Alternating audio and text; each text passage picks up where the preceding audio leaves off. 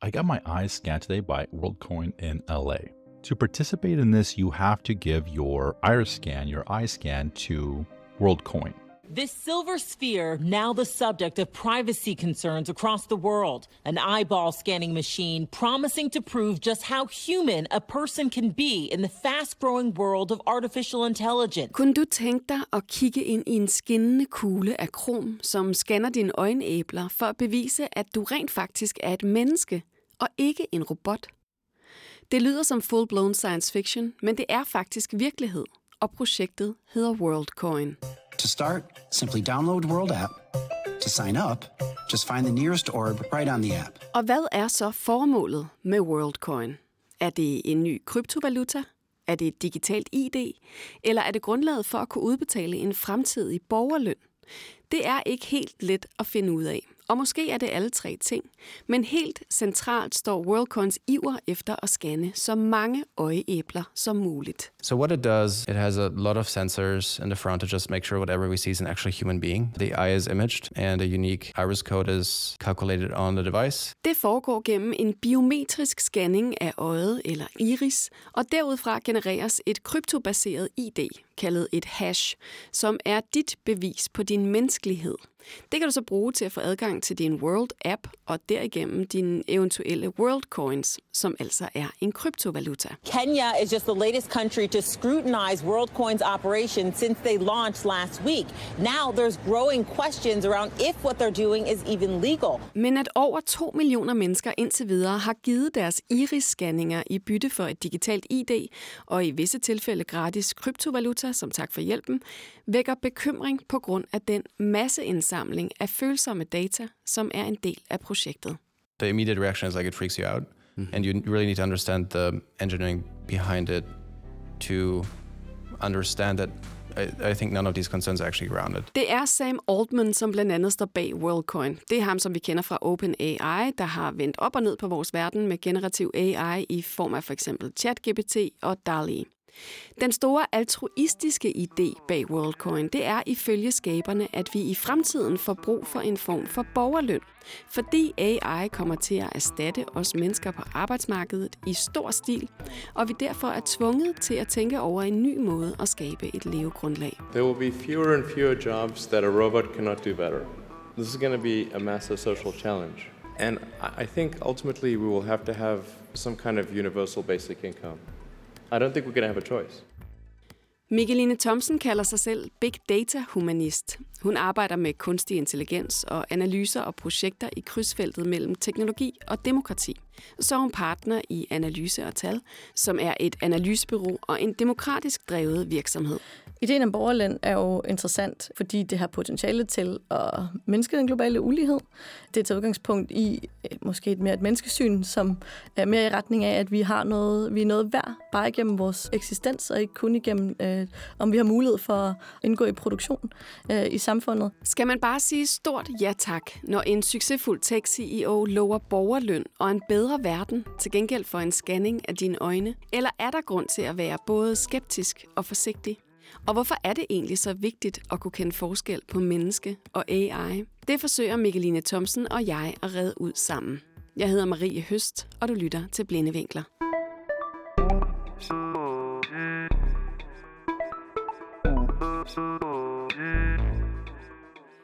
Mikkeline, du har fulgt med i lanceringen af WorldCoin. Hvad tænker du om det projekt? Jeg tænker, åh oh nej, ikke endnu en dude med vanvittige idéer og good intentions malet hen over dem.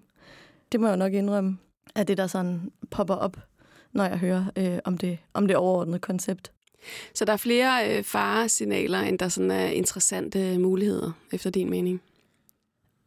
Det er, jo, det er jo altid vildt svært, fordi der er jeg jo øh, bare et, et menneske, som måske er blevet lidt øh, dispirited over de sidste par år, fordi egentlig er der teoretisk mange gode muligheder og takter og øh, nødvendighed i at prøve at finde ud af, hvordan den her teknologi, som vi udvikler og forfiner for tiden med accelererende hastighed, kan bruges til at løse nogle rigtig store og komplekse problemer.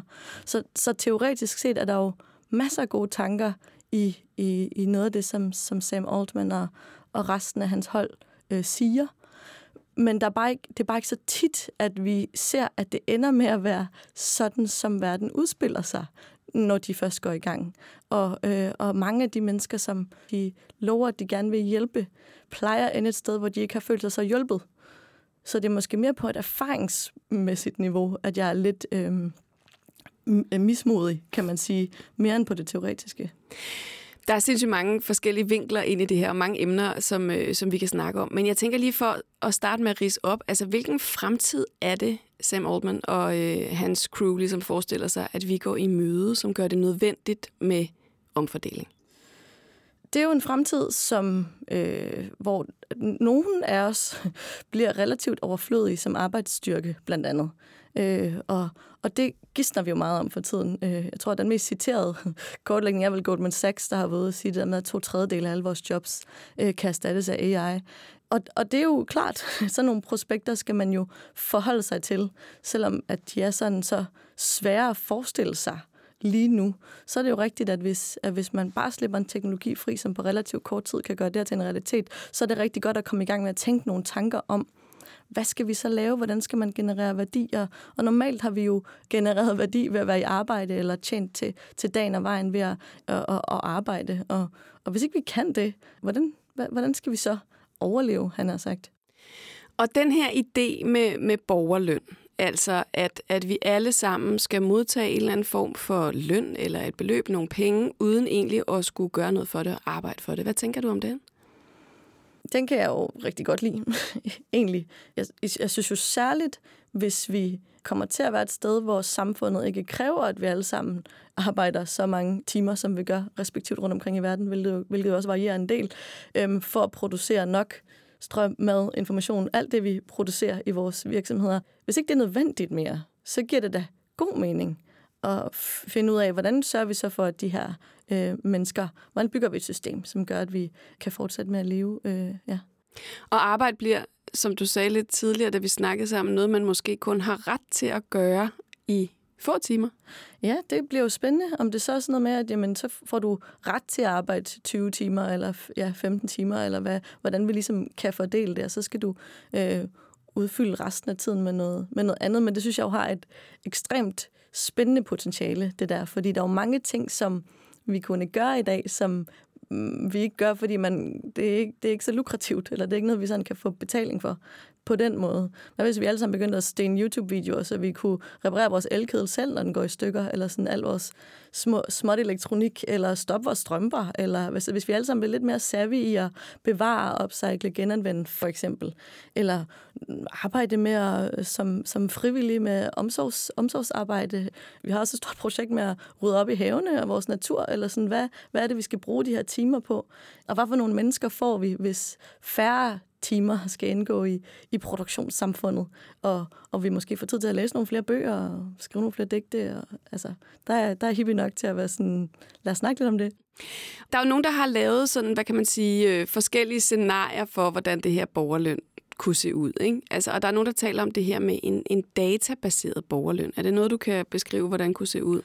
Ja, altså der er jo mange, øh, som har gjort sig tanker om det her, og det er faktisk også rigtig, rigtig smart og nødvendigt, tror jeg, fordi noget af det, som den her teknologi øh, bygger på, øh, eller alt det, den bygger på faktisk, er jo ekstremt store mængde data, som ofte er genereret øh, af mennesker, altså de her store sprogmodeller for eksempel, og, øh, og også øh, Sam Altmans nye teknologi, som jo så øh, er den her iris-scanner, hvor ens iris, som er unik som et fingeraftryk, bliver hashet til et unikt nummer, øh, så man ligesom kan dels validere sig som person, og dermed også kunne oprette et betalingssystem, hvor vi ifølge Sam Altman kan være sikre på, at hver person er unik og ikke optræder flere gange, og dermed kan modtage for eksempel betaling, eller verificere sig til demokratiske valg, eller altså alle, alle mulige ting. Men det er klart, at i alle de her løsninger og ny teknologi kræver ekstremt meget træningsdata, ekstremt meget mennesketræningsdata.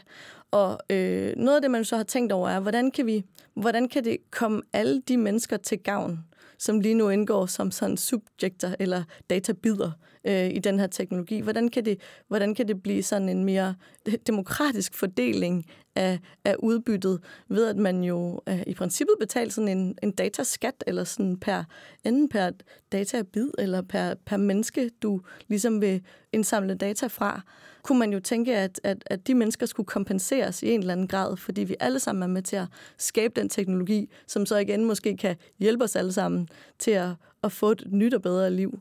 Også vores, alt vores det semantiske indhold, vi producerer, når vi skriver og øh, snakker sammen. Og, altså, det, er jo, det er jo alt sammen indhold, der er blevet brugt til at, til at træne de store sprogmodeller, som, som lige nu så er i gang med, måske, måske ikke, og øh, skal vi sige, vi kan både bruge stjæle og befri metaforen her, også fra vores jobs. Ikke? Men, men det vil sige, at hvis vi ligesom får en, en fast løn for overhovedet at være mennesker i en digital virkelighed, for det er jo sådan lidt sådan, det ser ud, ikke? så siger vi, vi beskatter data, eller, eller man kan også forklare det med, at vi alle får en borgerløn, fordi vi alle sammen er en del af en digital virkelighed. Mm. Så får vi ligesom et udbytte af det. Altså, øhm, det lyder meget godt. hvilke, hvilke problemer står ligesom i vejen for, at det kan blive til virkelighed? Jeg tænker, det måske ikke er så få. Nej, det er jo, er jo ikke så få problemer, fordi dels er der jo det der med, hvis øh, hvem er det, vi synes eller stoler på, skal opbevare og forvalte øh, alle de her data, for eksempel. Sam Altman mener, at vi kan stole på ham eller hans øh, virksomhed. Og, og det er også her, hvor det er en rigtig, en rigtig interessant og spændende udvikling, fordi mange af de folk, som nørder øh, krypto, og særligt decentraliseret krypto, er jo sådan er meget imod dem, at staterne har meget kontrol med brugernes data og øh, pengene, og at de store banker, det, det er jo lidt født ud af finanskrisen i 2008, ikke? At, at, at bankerne ikke var til at stole på, og så ville man lave en anden form for, for valuta. Øh, men, men, men, men vi er måske også nogen, som kunne øh, se nogle ulemper ved, at store private virksomheder var dem, der var leverandører af den øh, teknologiske infrastruktur. Sam Altman siger jo, at når det er en decentraliseret øh, cryptocurrency, og, og på den måde er der mindre kontrol med den øh, end en traditionel valuta, men det er jo stadig dem, der stiller noget øh, hardware og noget software til rådighed. Så der er stadig meget lidt transparens forløb om, Hvordan gør de? Hvordan bliver det her opbevaret? Øh, hvordan bliver de her iris-scanninger og ansigtsscanninger hashet til dit unikke ID? Der har stadig været fejl omkring det. De er stadig i gang med at beta-teste. De kan ikke garantere, at det her data bliver sikkert opbevaret, at konverteringerne sker rigtigt. Der har været eksempler på snyd. Så, så det, det handler om, hvem og synes vi, det skal være en, der skal være ansvarlig for de her systemer. Mm. Men, men i forhold til det med borgerløn, så er der jo også øh, flere problemer. Altså, du nævnte også for mig det her med, at, at det, det er ret forskelligt. Vores leveomkostning er ret forskellige mm. verden over. Ja, altså folk har jo snakket om det her i lang tid, fordi potentialerne taler jo også for sig selv. Eller sådan, hvis øh, vi ved, at mange øh, samfundsmæssige problemer og kriminalitet og sådan noget også er knyttet meget op til sådan fattigdom, eller folk gør ting i desperation øh, for at overleve hvilket jo giver mening. Så hvis man på en eller anden måde kunne få noget ro på det, at man var sådan, om hvis der var råd til, at vi faktisk kunne sikre, at folk kunne, kunne, kunne nogenlunde overleve, hvad ville det så frigive af potentialer og øh, empati, kreativ sans, alle de her ting, vi håber på, der vil, øh, der vil dukke op. Men, men, men vi løber der også ind i, øh, at borgerløn jo ikke, som du siger, udjævner den ekstremt globale ulighed, vi også har. Så det, det, du kan leve for en dag nogle steder i verden, kan du ikke leve så længe for i Norge måske. Eller sådan, så... Nej, altså så skulle man have mange flere penge i Norge, end man skulle i Bangladesh for ja, eksempel. og så får vi også en rigtig underlig struktur, hvor det, hvor, hvor det også bliver rigtig fedt og lukrativt at, at flytte nogle bestemte steder hen måske. Eller sådan, så der der, der, er der alle mulige problemer, der står i kø, og mange argumenterer også for, at hvis man indfører den borgerløn, så vil man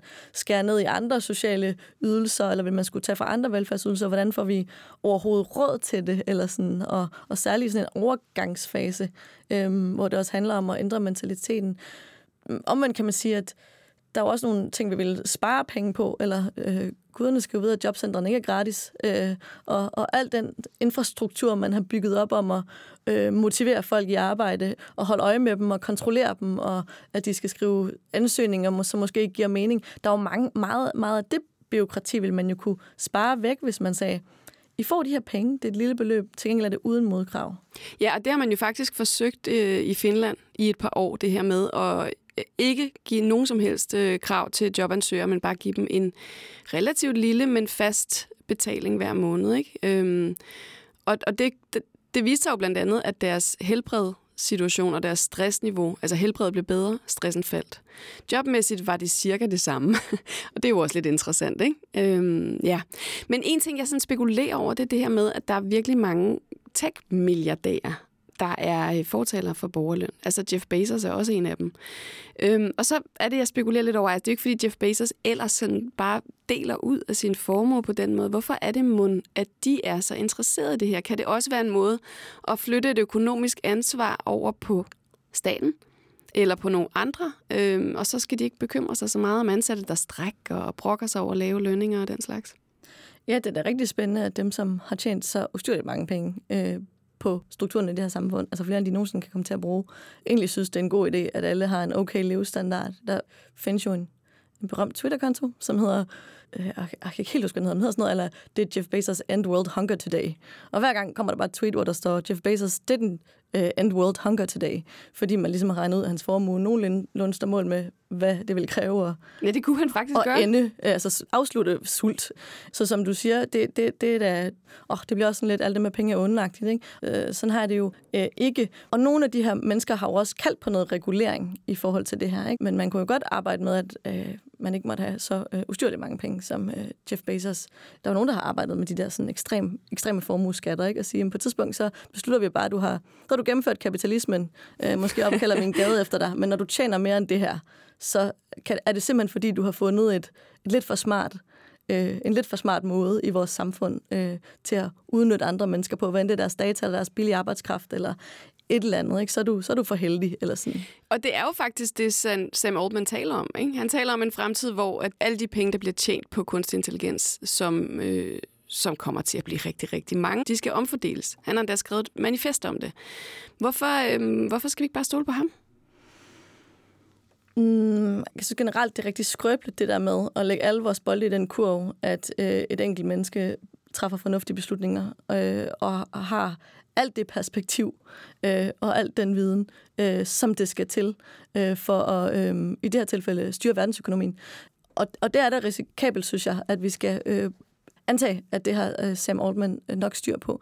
For uden at det jo så også har været dokumenteret med, øh, med WorldCoin-projektet, at det ikke er bulletproof, altså vandtæt, at der har været fejl, at, den, at de der, deres orbs, som de hedder, dem de scanner iris med, har svære ved at scanne folk fra Asiens øjne øh, korrekt. At det er lykkedes nogen at scanne sig selv flere gange ved at bytte pladser, og på den måde indkassere, øh, jeg ved ikke, om de er noget for dem udbetalt, men i hvert fald oprette sig flere gange, hvilket jo egentlig burde være umuligt. Og man kan sige, det er også meget kræver Sand Altman, at han skal bygge den perfekte løsning fra starten. Så sådan, men mellem de to poler er der jo for eksempel, at Sand Altman skal sørge for noget transparens i sit foretagende, og tillade, at andre folk går både hans kode, hans hardware, hans software efter i sømne, og lægge det frem, hvad der foregår, og de fejl, der har været. Det er jo sådan noget, der indgyder øh, tillid, kan man sige. Og det har ikke været deres stil indtil videre. Øh, tværtimod har de, har de jo benægtet alle anklager og sagt, at det var bare en, en enkelt episode, eller et enkeltstående tilfælde, at det her havde, havde fundet sted. Ikke? Og så har de jo heller ikke taget særlig meget ansvar i forhold til måden, de ligesom har udbredt det her på indtil videre. Nu, det har været så nærmest hvad hedder det, network marketing-agtigt, at det ligesom bare har hyret nogle lokale uden særlig meget træning, og så ligesom givet dem provision efter, hvor mange mennesker de kunne få til at scanne deres iris. Og de har ikke været rigtig godt klædt på til at informere omkring samtykke og hvad det bliver brugt til. Måske også fordi, at virksomheden selv ikke rigtig ved det stadigvæk. Det er stadig lidt uklart, om det primært er den her øh, øh bank, de vil lave, eller om det primært er et verificeringsmetoder. Og hvis det hele lykkes, som Sam Altman siger, så kan de godt levere øh, begge dele. Men, men indtil videre har en del mennesker efterhånden jo øh, indgået i det her projekt uden mulighed for sådan at blive rigtig oplyst, uden, udover at de har fået at vide, at de short term kan få en gevinst. Altså, ja, de får øh, mellem 10 til 50 dollars i sådan en intro-gave. Ja. Vel at mærke i sådan WorldCoin, kryptovaluta, ikke? Øhm, ja. Altså faktisk er mere end 2 millioner mennesker jo allerede blevet scannet, men det er primært i det globale syd. Folk er blevet scannet i Indonesien, i Indien rigtig meget, nogle i Kenya, men det blev faktisk lukket ned. Forsøgt lukket ned, fordi de synes, der var nogle øh, privacy-problemer med det. Og de modtager omkring de her 10 til 50 dollars i sådan en intro-gave i WorldCoin kryptovaluta, og de ved ikke rigtig, hvad det handler om, siger MIT. Hvor, hvorfor er det et problem?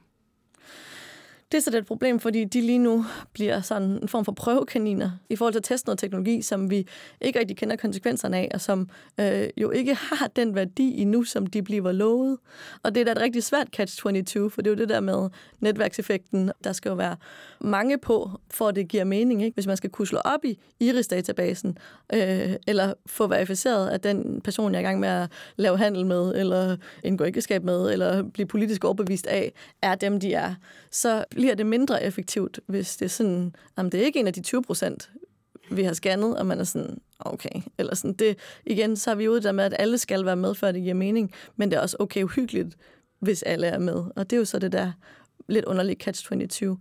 Når noget bliver stort nok, og hvis man kan begynde at betale med WorldCoin over det hele, og få sine sociale ydelser overført og sådan noget, så bliver det da smart.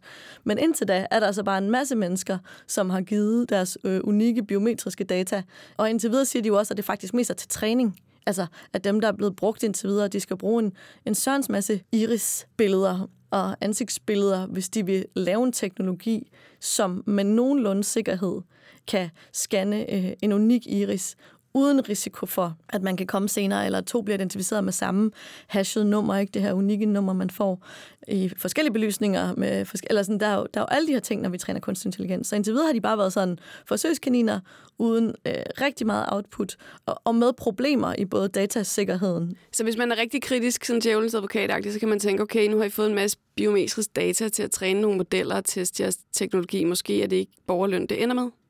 Måske er det ikke borgerløn, det ender med. Og det, det vil jo være den sådan ondeste læsning, eller sådan øh, mest konspiratoriske læsning. Men, men, og det var det, jeg sagde i starten. Teoretisk, mega godt projekt. Vi mangler at se det ægte udført.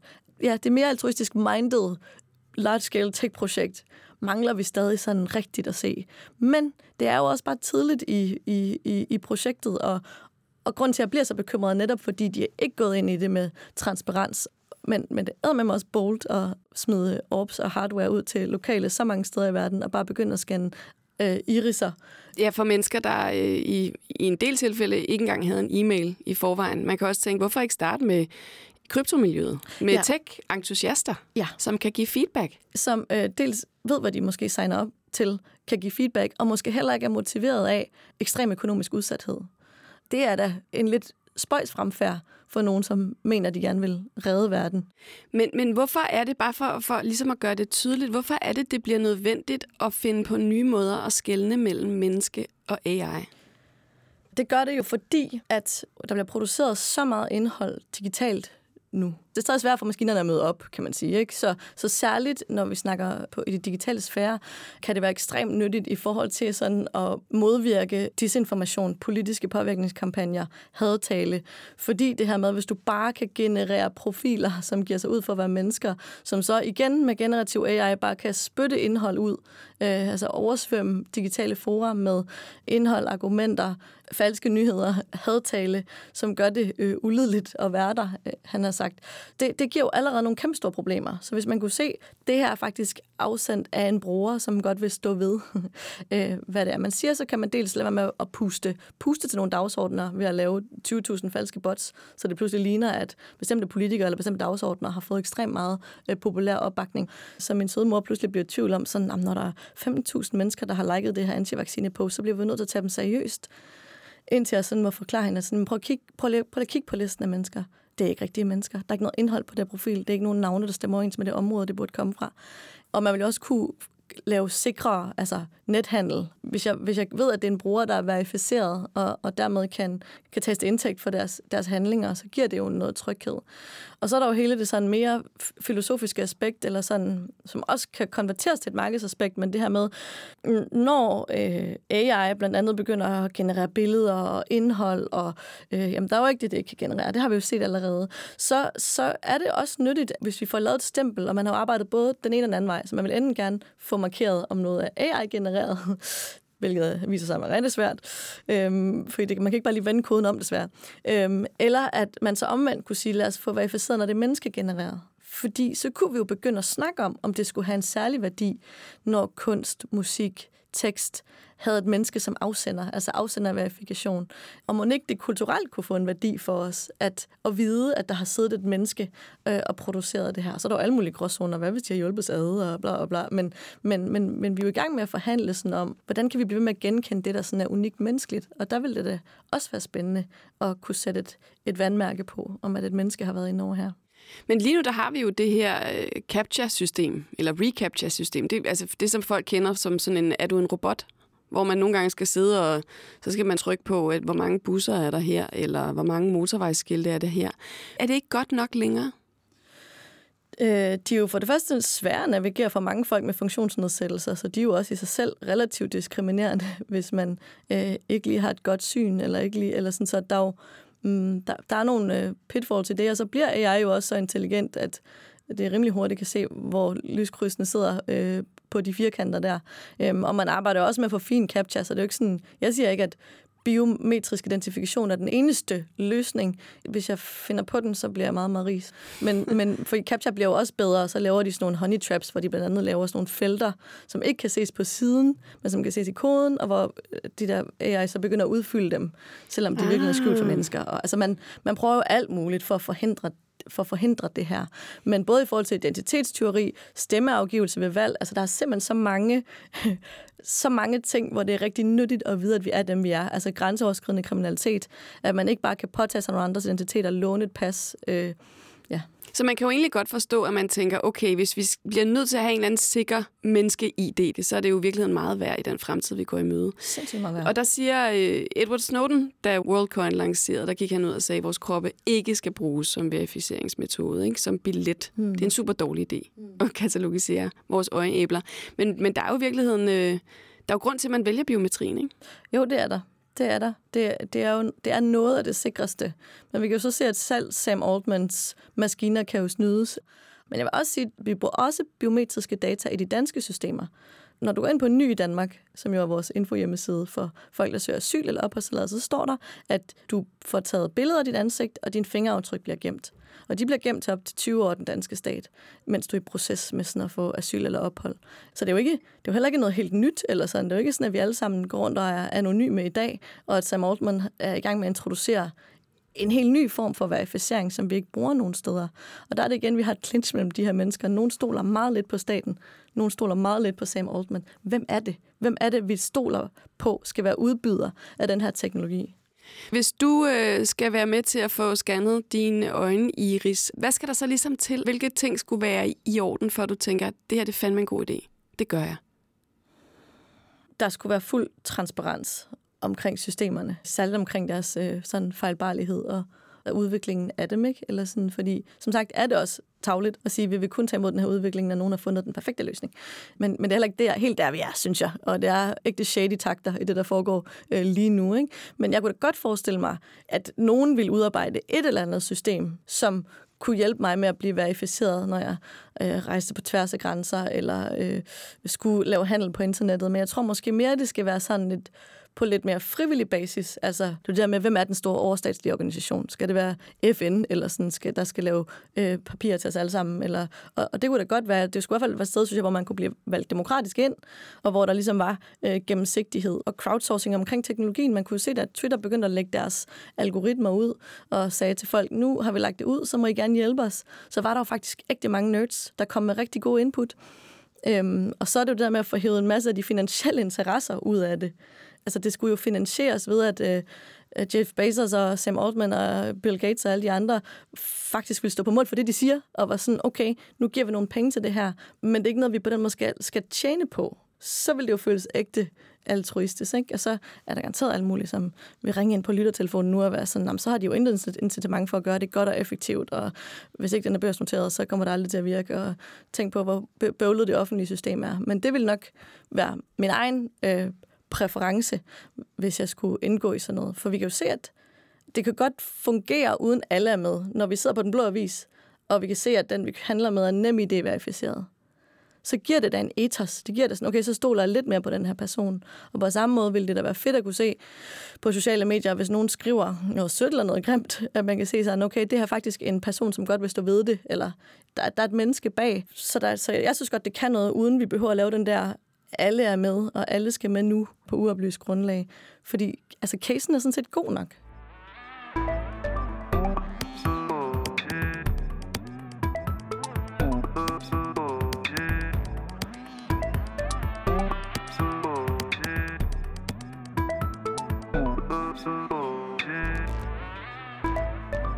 Du har hørt klip fra blandt andet Bankless og NBC News, og du kan finde links til det hele i show notes til episoden. Podcasten Blinde Vinkler er produceret af Ingeniørforeningen Ida og IT-branchen og udviklet i samarbejde med Tina Ryven Andersen og Rune Fik Hansen. Den er tilrettelagt, redigeret og beværtet af mig. Jeg hedder Marie Høst.